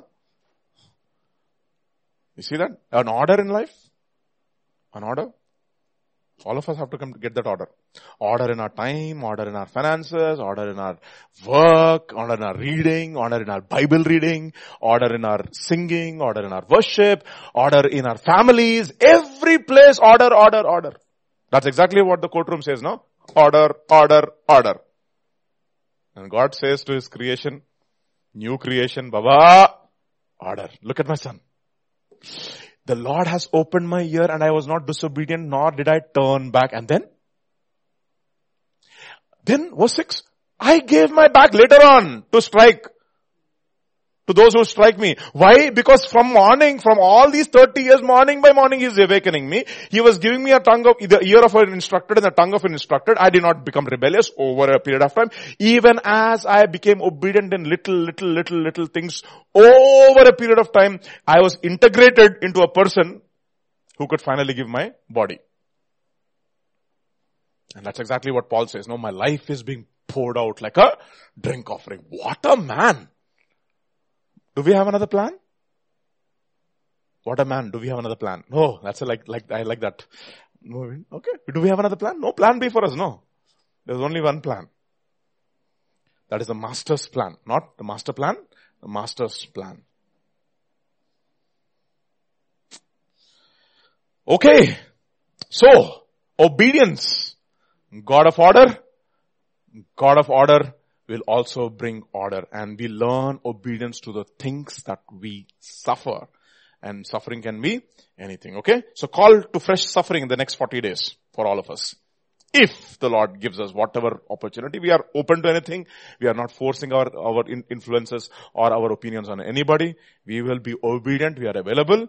And God, if you are available, God will give us the grace. Amen? Amen. Let's move on. James chapter 2 now. Let's, verse 14 now. I like this. I want to replace works with obedience, okay? It's very interesting. You know this very well. What does it profit, my brothers, if someone says he has faith but does not have obedience? works ante obedience kada? Antena? A call to obedience? Works means obedience. Can faith save him? No. If there is no obedience, can faith save you? No. I am obedient. I will not construct the ark. Can it save you? Noah? No. It says Noah, moved by godly fear, made an ark for the saving of his household and became a heir of righteousness which comes by faith. Ah. Put it up now. Hebrews chapter 11 verse 5. Lest, lest, lest people say that I'm quoting something which is absolutely nonsense. No. Let God be true and every man a liar. 11.5. By faith, uh, 7, sorry, 11.7, sorry. 11.7, not 5. Thank you, doctor. By faith, Noah being divinely warned of things not yet seen, moved with godly pre- fear, prepared an ark for the saving of his household, by which he condemned the world and became heir of the righteousness, which is according to faith. You see that? There was an obedience. There was an obedience in his life. Therefore, as the body without the spirit is dead, faith without obedience is Already then.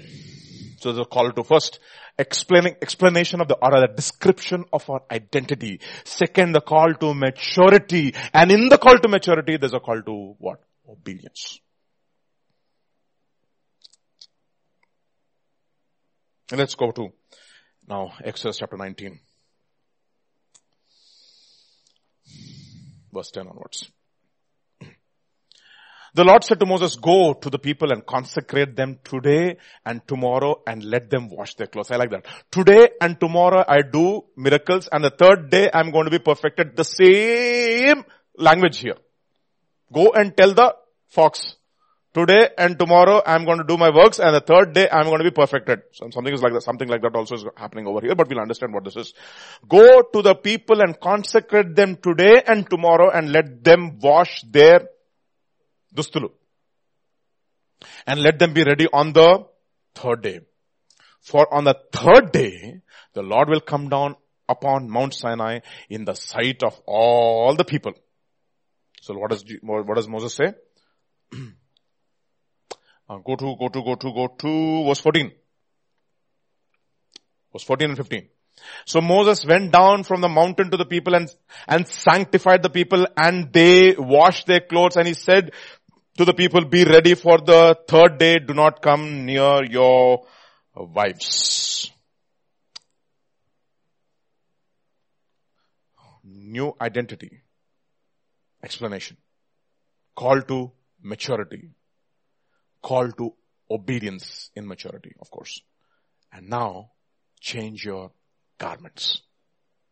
Change your garments. So first of all, let us understand what the significance, what the spiritual significance of changing your garments mean. Okay. First, you know what the best way to do it? Compare scripture with scripture. So that is how we learn these lessons. These are all uh, the best way of hermeneutics is not Bible college, but comparing scripture with scripture. And, and allowing the scripture to interpret itself. So what does it mean to change your garments? Let us see in different, different places and contexts. I'm going to give you, uh, one, two, three, four, five, six, seven. Ah, of course, seven, no. How did I forget that? Seven ways of what it means to change your garments. First, Exodus chapter, sorry, not Exodus chapter 35, Genesis chapter 35.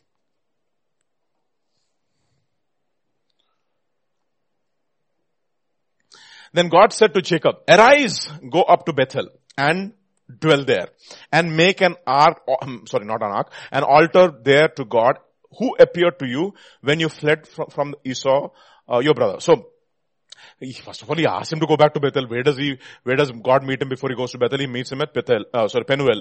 And Penuel, uh, after he meeting, meet him, meets him in Penuel, he comes to Esau. Esau and him are restored, reconciled, etc. And he comes to Shechem and he enjoys life. Shechem, the moment he comes to Shechem, and he put, he uh, also makes some t- tents and starts bu- building, uh, so living there. It says Sukkot. You know what Sukkot means, right? Tabernacles. Okay, he makes some tabernacles over there, and he begins to settle down. And immediately the Dinah episode happens. These fellows go and murder the entire city, kill the Shechem of Shechem. Okay, Shechem of Shechem. No, that guy's name is Shechem. Okay, Shechem of Shechem, the Hivite you know, the, what is a Hivite spirit, right? And then after that, um, Jacob says, what am I supposed to do? And Jacob, God appears to J- uh, Jacob and he says, pack your garments, pack your bags and leave. Look at how Jacob interprets the call. Verse 2.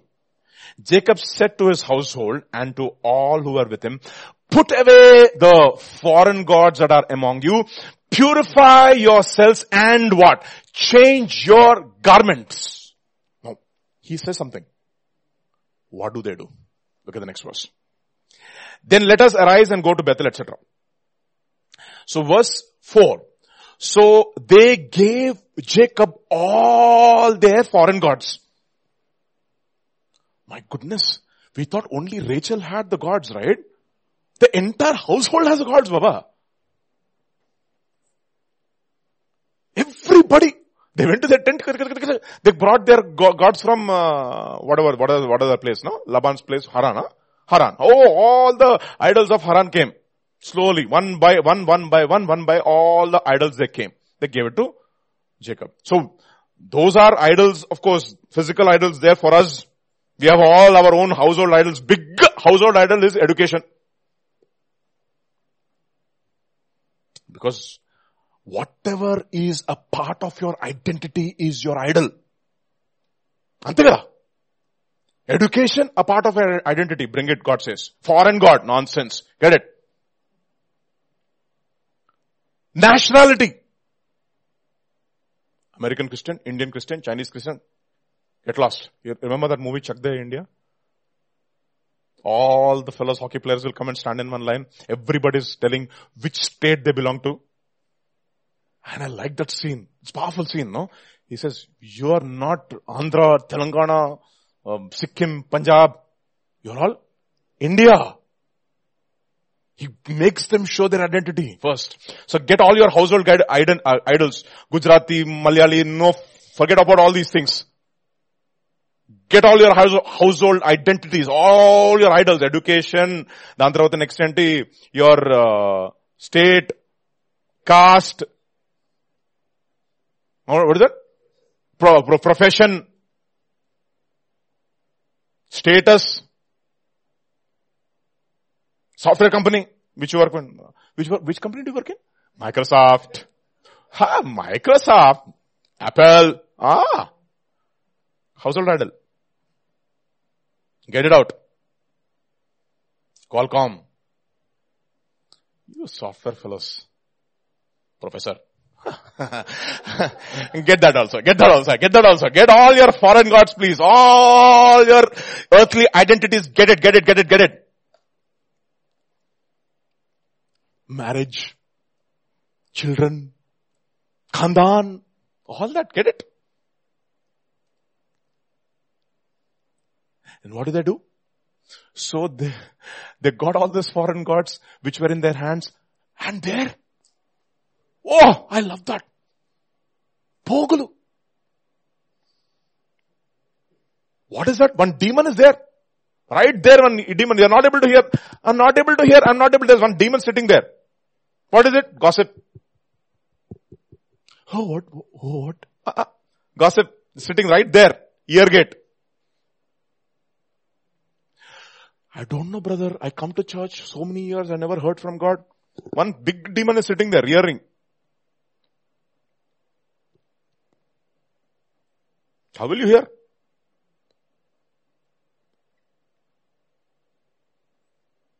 Hmm, you'll be listening to the message suddenly. That sister, what kind of a dress did she wear? Finished. Over. The whole message is gone. How do you expect to hear?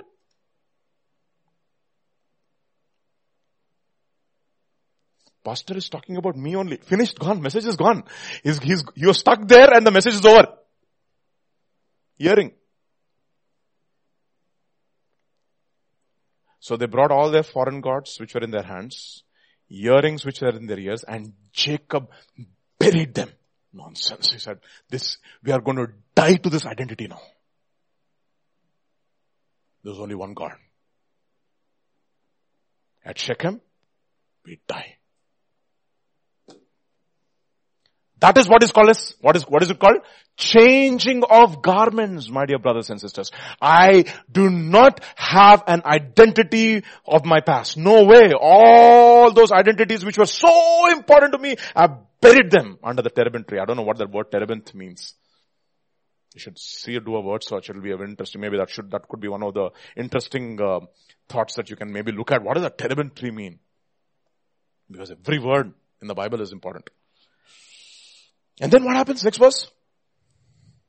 And they journeyed and the terror of the Lord. Kya baat hai? Terror of God was upon the cities that were all around them. You know why? Why do they have the terror of God? Because now they have an identity, new identity, children of God. And all the powers of darkness will be terrorized. Because your identity is now hid in Christ.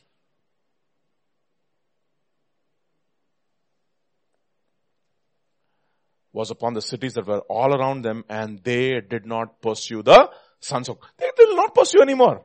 The Egyptians that you see, they will not see you anymore. You, they will not pursue anymore. Over.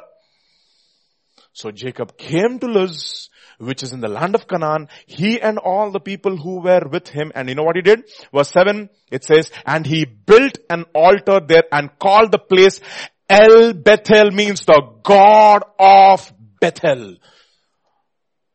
I wish we come to church like that. Take away all our foreign gods on Saturday. Die, put all our stupid identities.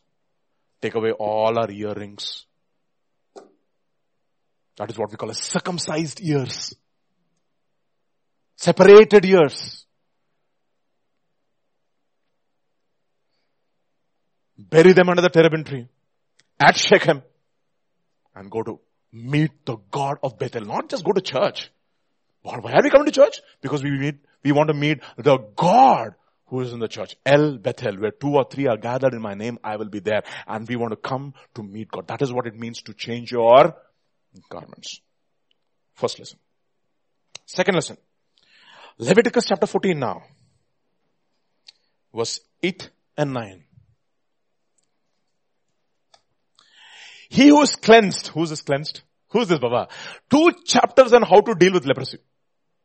Laborious.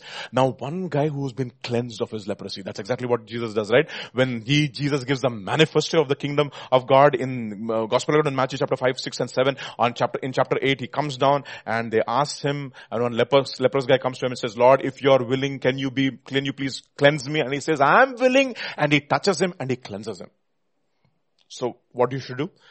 He who is cleansed shall wash his clothes, shave off his hair, wash himself in water that he may be clean. After that he shall come into the camp and shall stay outside the tent for seven days and move on. Eight and nine. But on the seventh day he shall shave off his hair and his beard, all his hair and shave off and he shall wash his clothes, wash his body in water and he shall be clean. What is the significance of this? If we have a new identity in Christ, what do we do? Second Corinthians chapter 6, the last one verse, last two verses and chapter 7 verse 1 and 2. Therefore come out from among them, be separate, do not touch what is? When you are leprous, what are, what were you? Unclean and I will receive you. I will be a father to you and you shall be my sons and daughters says the Lord God Almighty and verse seven, chapter 7 verse 1. Therefore, aha, having these promises beloved, let us cleanse ourselves from all filthiness of the flesh and of the spirit, perfecting holiness in the what? In the fear of God. That's the reason why he says worship the Lord in the beauty of holiness. Telugu ప్రశస్తమైన ఆభరణములు ధరించుకొని దేవుడి దేవుడి ఆ, సన్నిధిలో సాష్టాంగపడు clothe yourselves with beautiful garments and prostrate before the lord that is what it means washing yourself and changing your garments. That means ha, my old life of uncleanness, I'm dead to that. And God has given me a new identity. I want to be clean. I want to perfect holiness. I want a perfect holiness. I want to get rid of all filthiness of the flesh and of the spirit and perfect holiness in the fear of God. So how do I get rid of the filthiness of the spirit? Spirit first. One first Peter chapter 5 verse 5. I love this. Likewise, you younger people, submit yourselves to your elders. Yes, all of you submit, be submissive to one another and be clothed with humility. That is what it means. To get rid of your filthiness of your spirit because God hates pride and unbelief. Pride. Submissive, be submissive to one another and be clothed with humility for God resists the proud but He gives grace to the humble so He clothes you with grace and then verse 6. Therefore humble yourself under the mighty hand of God that He may exalt you in due time casting all your care upon Him for He cares for you. So, so second, first what do you do? Take away all the garbage idols, all your identities of your past. Take them all and bury them under the terebinth tree. Take away all your earrings, all those things which will block your hearing from God. Ask God to circumcise your ears and say, Lord, I want to prepare myself to hear your voice and then bury them under the terebinth tree and go to the house of God, El Bethel and build an altar over there and you'll be able to hear from God. First, first thing. That is changing of garments. Second, how do you change your garments? Perfecting holiness in the fear of the Lord. How? By cleansing yourself from all the filthiness of the flesh and of the spirit. How do you cleanse yourself from the, uh, from the uh, filthiness of the flesh? Now go to Colossians chapter 3. You know how to cleanse yourself from the spirit, right? How put on humility. That is cleansing yourself from the things of the, from the filthiness of the spirit. The filthiness of the spirit is pride, my dear brothers. And God hates pride. A haughty look, proud look. He hates it. It is an abomination to God. A proud attitude, a attitude of self-sufficiency, a attitude which will not come under authority, a attitude which will never take correction. It is a filthiness of the spirit and God says, cleanse yourself, clothe yourself with humility. And then how do you clothe yourself with uh, this thing of the, I mean, how do you get rid of yourself or get rid of the filthiness of the flesh? Therefore, put to death your members which are on earth. What are they? Fornication, uncleanness. Huh? You see that? Uncleanness coming over there. Passion, evil desire, covetousness which is what? Idolatry. Because of these things the wrath of God is coming upon the sons of disobedience. And then go verse 7.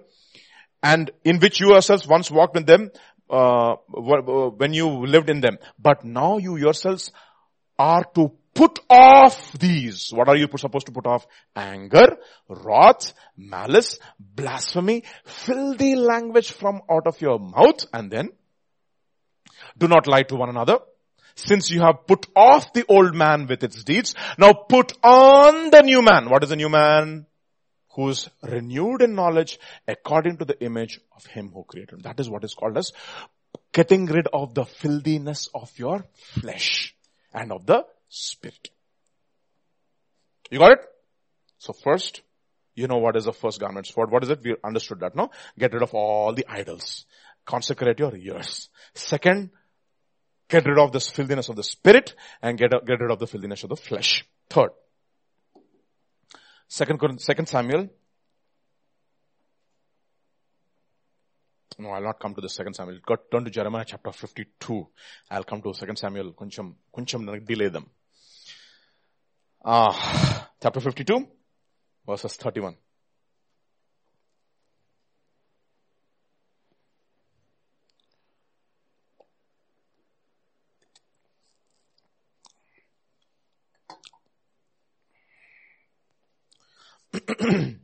now it came to pass in the 37th year of the captivity of Jehoiachin. Hmm? king of Judah. Jehoiachin disobeys God. God says, please come under the captivity of Babylon. He doesn't.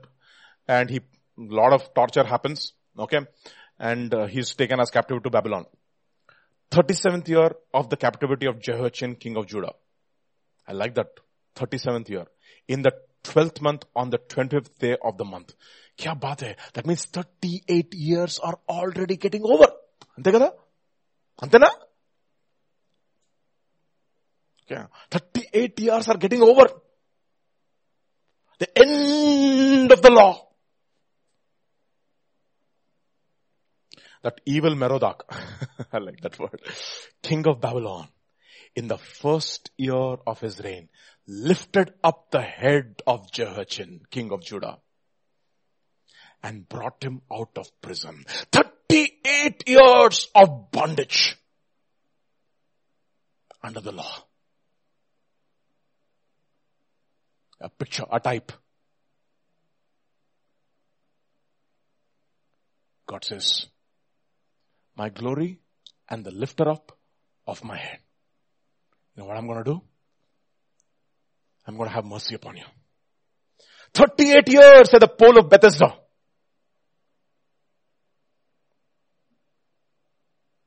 What are you? Langada at Bethesda lame, impotent. God comes to him and he says, can I lift up your head please? What happens? Next verse. And he spoke kindly to him. Gave him more prominent seat than those of the kings who were with him in Babylon. So Jehoiachin changed from his hey Baba, prison garments and he ate bread regularly before the king all the days of his life. You know what has happened? Now put away the laborious works under the law and put on grace. Can I, for the sake of my friend Jonathan, show kindness to the household of Saul? Yeah. Is there anybody? Ah, there is one guy called Mephibosheth. Where? Lodabar. What is that Lodabar number? A place without any reputation. Nobody goes there. In other words, literally, if you have to put it in crude terms, now there's nothing called God forsaken. Almost God forsaken place. Almost. That's what Lodabar means. And one day he gets a knock on his door. The first time he heard the knock, he got attention. Because that is when there was a knock on his door and the, and his nanny or his governess took him in his hand and he fell from his hand and he became a langda. He became lame. Again he heard that noise of a knock on his door and he was tense now. Who is that? This is a knock or knock to kill you, my dear brother. This is a knock to release you from your prison. A knock of grace. Put off your garments.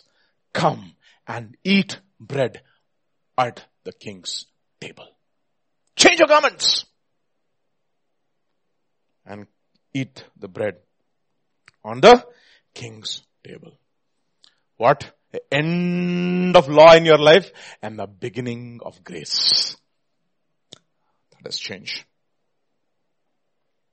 And you have to keep living this out over and over and over again in your life, right? Am I right? You got to keep living this out over and over and over again in your life. So let's see the next guy who does this. Second Samuel chapter 12. Now I wanted to go there, okay? Second Samuel chapter 12 and verse 20.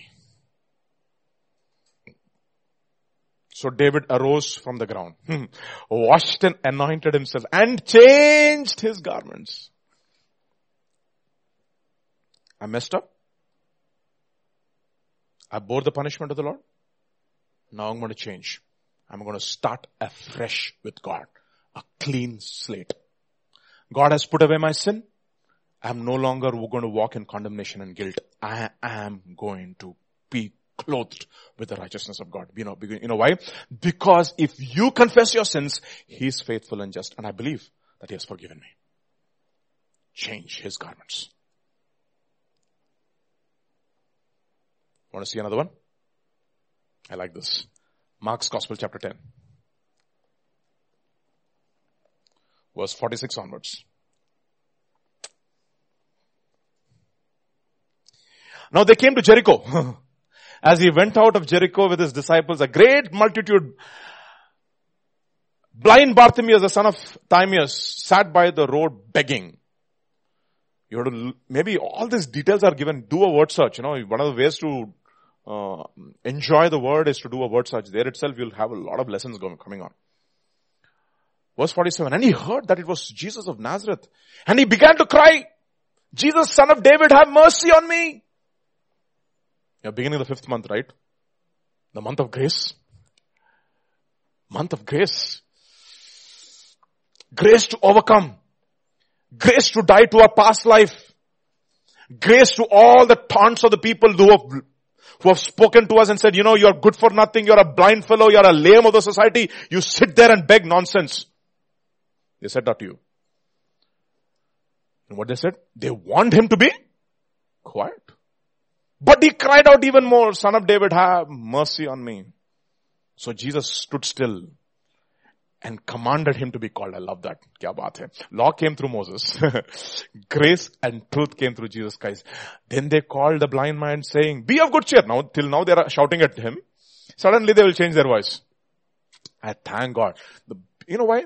Because when God justifies you, doesn't matter what people say. Finished over. That, that old life is gone. Be of good cheer.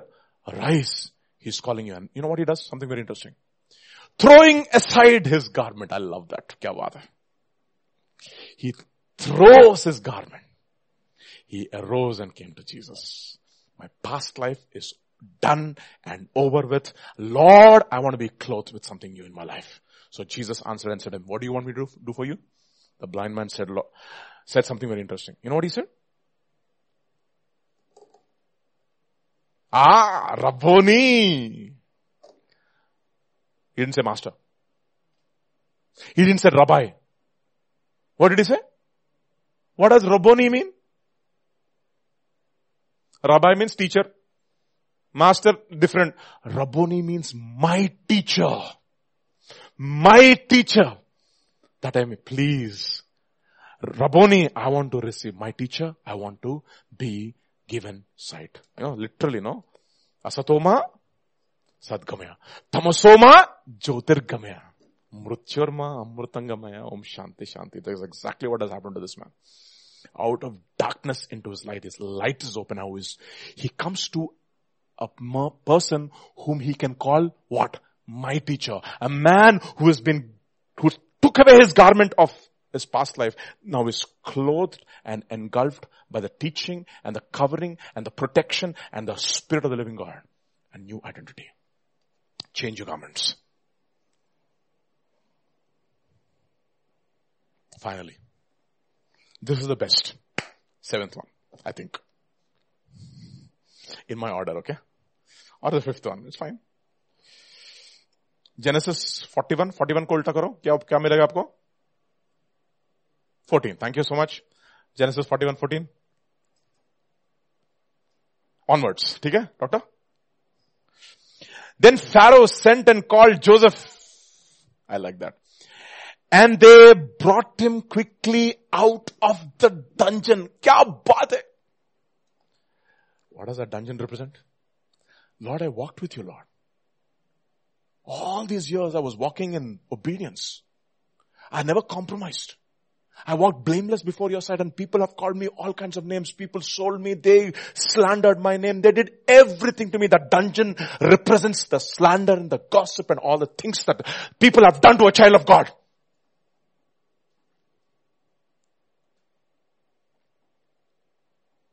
You lived under reproach all your life. You know why? Because you bore the reproaches of Christ. You put on the identity of Christ. You were Joseph. And you would never compromise. You always had God next to you and you walked in righteousness. You walked in holiness. You walked in repentance all the days of your life and God was with you but people call you all kinds of names and they put you in the dungeon. And one day, when Jesus comes, bring him out now. And he shaved. changed his clothing and he came to Pharaoh. You know what Pharaoh is going to do? He's going to put a new garment. He's going to put a ring on his finger and he's going to give him a new name. You know what his new name, new, new name going to be? Zaphnath Paneah. New name. New identity. Change your garments. So, what are we going to do today this morning?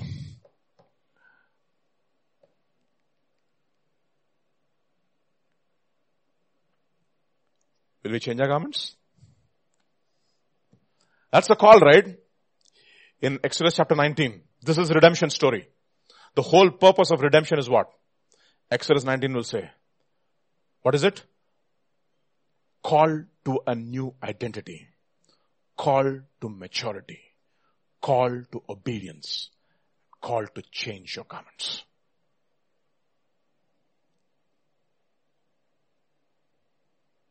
So change your garments this morning. Okay? Whatever that garments represents. All of you who's listening within the sound of my voice.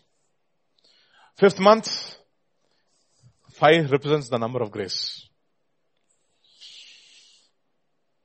He is the fifth alphabet in the Hebrew alphabet. You know that?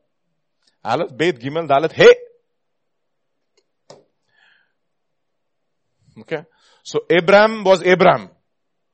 And when He came into his life, he became Abraham. New beginning. Sarai was Sarai. When He came to her life, it became Sarah. New identity. The identity of grace. Put off the old man. Put on the new man. And know that you are not a chicken, you are an eagle. Call to maturity. Amen. Shall we stand up? Shall we pray?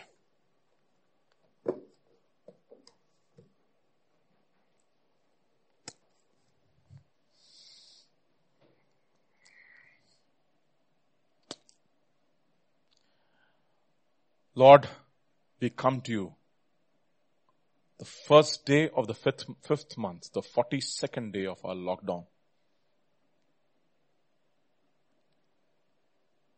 And this morning, Father, we want to change our clothes. For you said in your word, sin shall not have dominion over our life, for we are no longer under law, but under grace. And therefore you said, Lord, put on the Lord Jesus Christ and do not give any provision to the flesh to fulfill its desires and its lust. And therefore, Lord, we want to put off our old garments. Uh, we want to put off our old identities. We want to consecrate our years. We want to put off every uncleanness. We want to put off pride. We want to put off every lust of the flesh. We want to put off covetousness. We want to put off all those condescending words that were spoken over our life, but, and we want to continue to press on and cry out to God and say, son of David, have mercy upon me and call, call out to you, Rabboni. I want to see my master, my teacher. Knowing that Lord, one day, when I walk in this world bearing your reproach, you'll bring me out of that dungeon You will change my garments. You will give me a new name. That's what you promised, O Lord, that you will give us all a new name. To him who overcomes, I will give him a new name. Joseph only got Zaphnath Paneah. But we will be given a name. A name which will be known throughout all eternity. This morning I pray, Father, enable us to humble ourselves before you. We want to be clothed with humility so that we can experience your grace.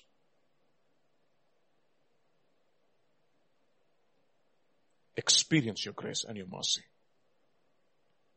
And we want to walk with you.